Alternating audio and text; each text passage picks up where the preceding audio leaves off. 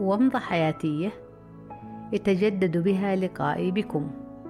أسترجع فيها ذكرياتي على مسامعكم وأجعلها منيرة لي ولكم كومضات جميلة علنا نستنير بها في درب الحياة الطويل.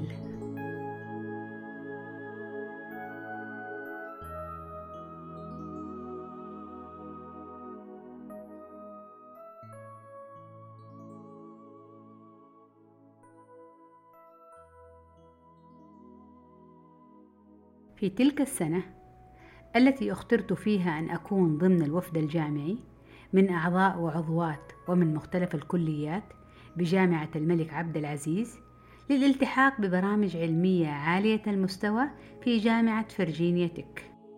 وذلك خلال الإجازة الصيفية لأعضاء هيئة التدريس. وبالطبع أبديت استعدادي لذلك.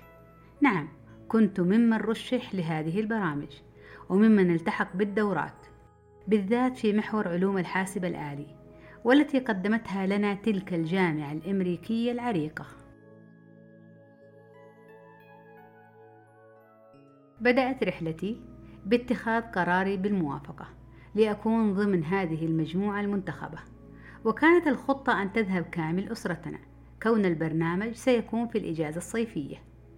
ونزولا عند رغبة الأولاد للالتحاق بالمركز الصيفي الذي تقيمه الجامعة وتفضيلهم البقاء مع أصدقائهم في جدة عندها انقسمت الأسرة إلى حزبين.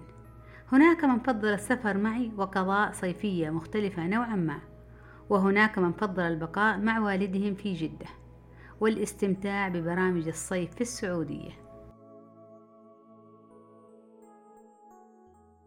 كانت رفقتي تتكون من ابنتي وابني الأكبر سنا وولدي الصغير آخر العنقود ذو الخمس سنوات.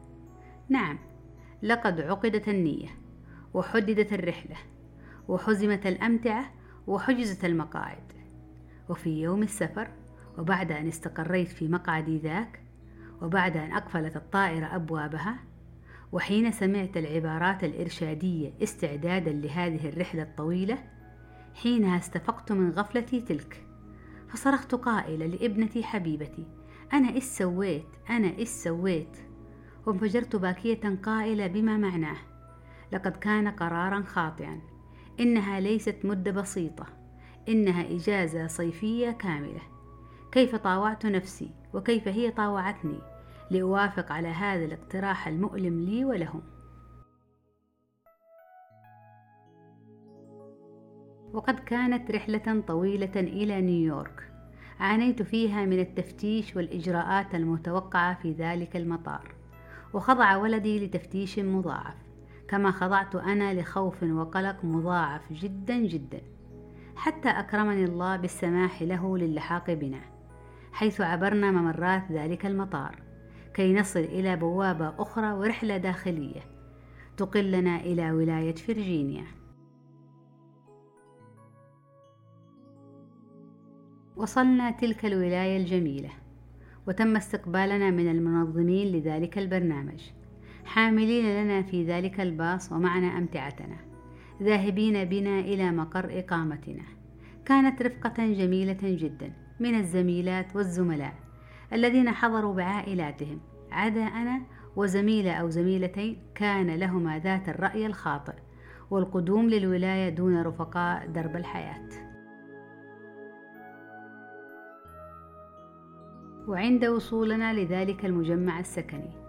استلمنا مفاتيح ذلك الاستديو المكون من غرفة نوم واحدة وصالون صغير جدا تتحول كنبته إلى سرير عند اللزوم ومطبخ يصعب علي تسميته بهذا الاسم وحمام أيضا مختزل جدا جدا.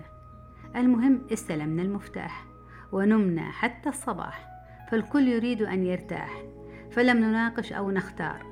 ولم نسل أو نحتار. نعم لقد أردنا النوم فخلدنا له. وفي صباح اليوم التالي حسب ظني ذهبنا في زيارة لمقر جامعة فرجينيا تك وعرفنا مواقع القاعات والمحاضرات والحدائق والممرات ومواقف السيارات والباصات. لقد تجولنا فيها بارتياح والتقطنا بعض الصور بنجاح. وعدنا مسرعين إلى مقر إقامتنا. وأنا في كل ذلك أتنقل بالباصات مستمتعة كثيرا بصحبة الزميلات.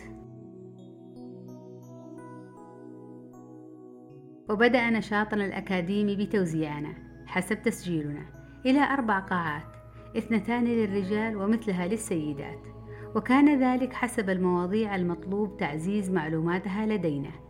فمنا من رشح للالتحاق بدورات تطوير التعليم الجامعي ومنا من رشح لدورات تطبيقات علوم الحاسب الآلي وأنا كنت معهم.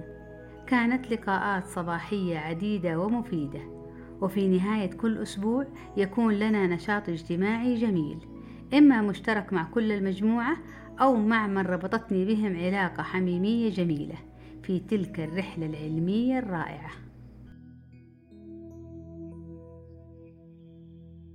وفي مساء ذلك اليوم الذي لا يبعد كثيرا عن موعد وصولنا. فقد كان لنا فقط أسبوع واحد أو عشرة أيام كحد أقصى.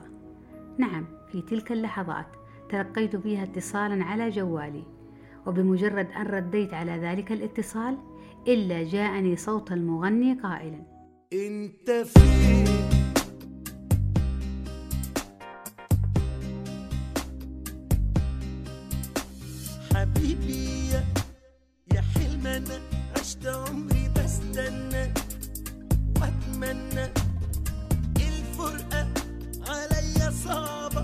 سمعت ذلك وانفجرت باكية بشدة متذكرة أني تركتهم ولكني والله لم أنساهم ولن أنسى ذلك القرار الخاطئ الذي اتفقنا عليه.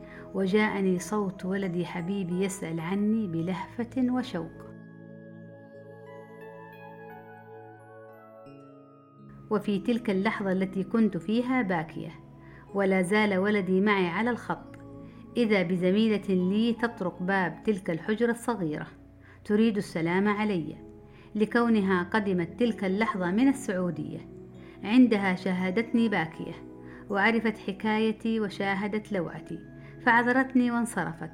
وأصبحت هذه الأغنية مصدرا لاستدرار دموعي في تلك الرحلة العلمية وأمام نواظر أولادي حينها وكذلك حتى هذه اللحظة.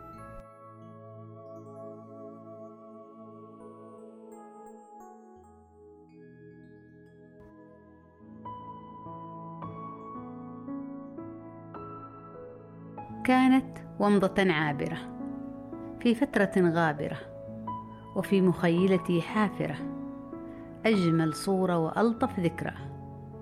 على أمل اللقاء القادم للاستنارة بومضة جديدة. دمتم بخير.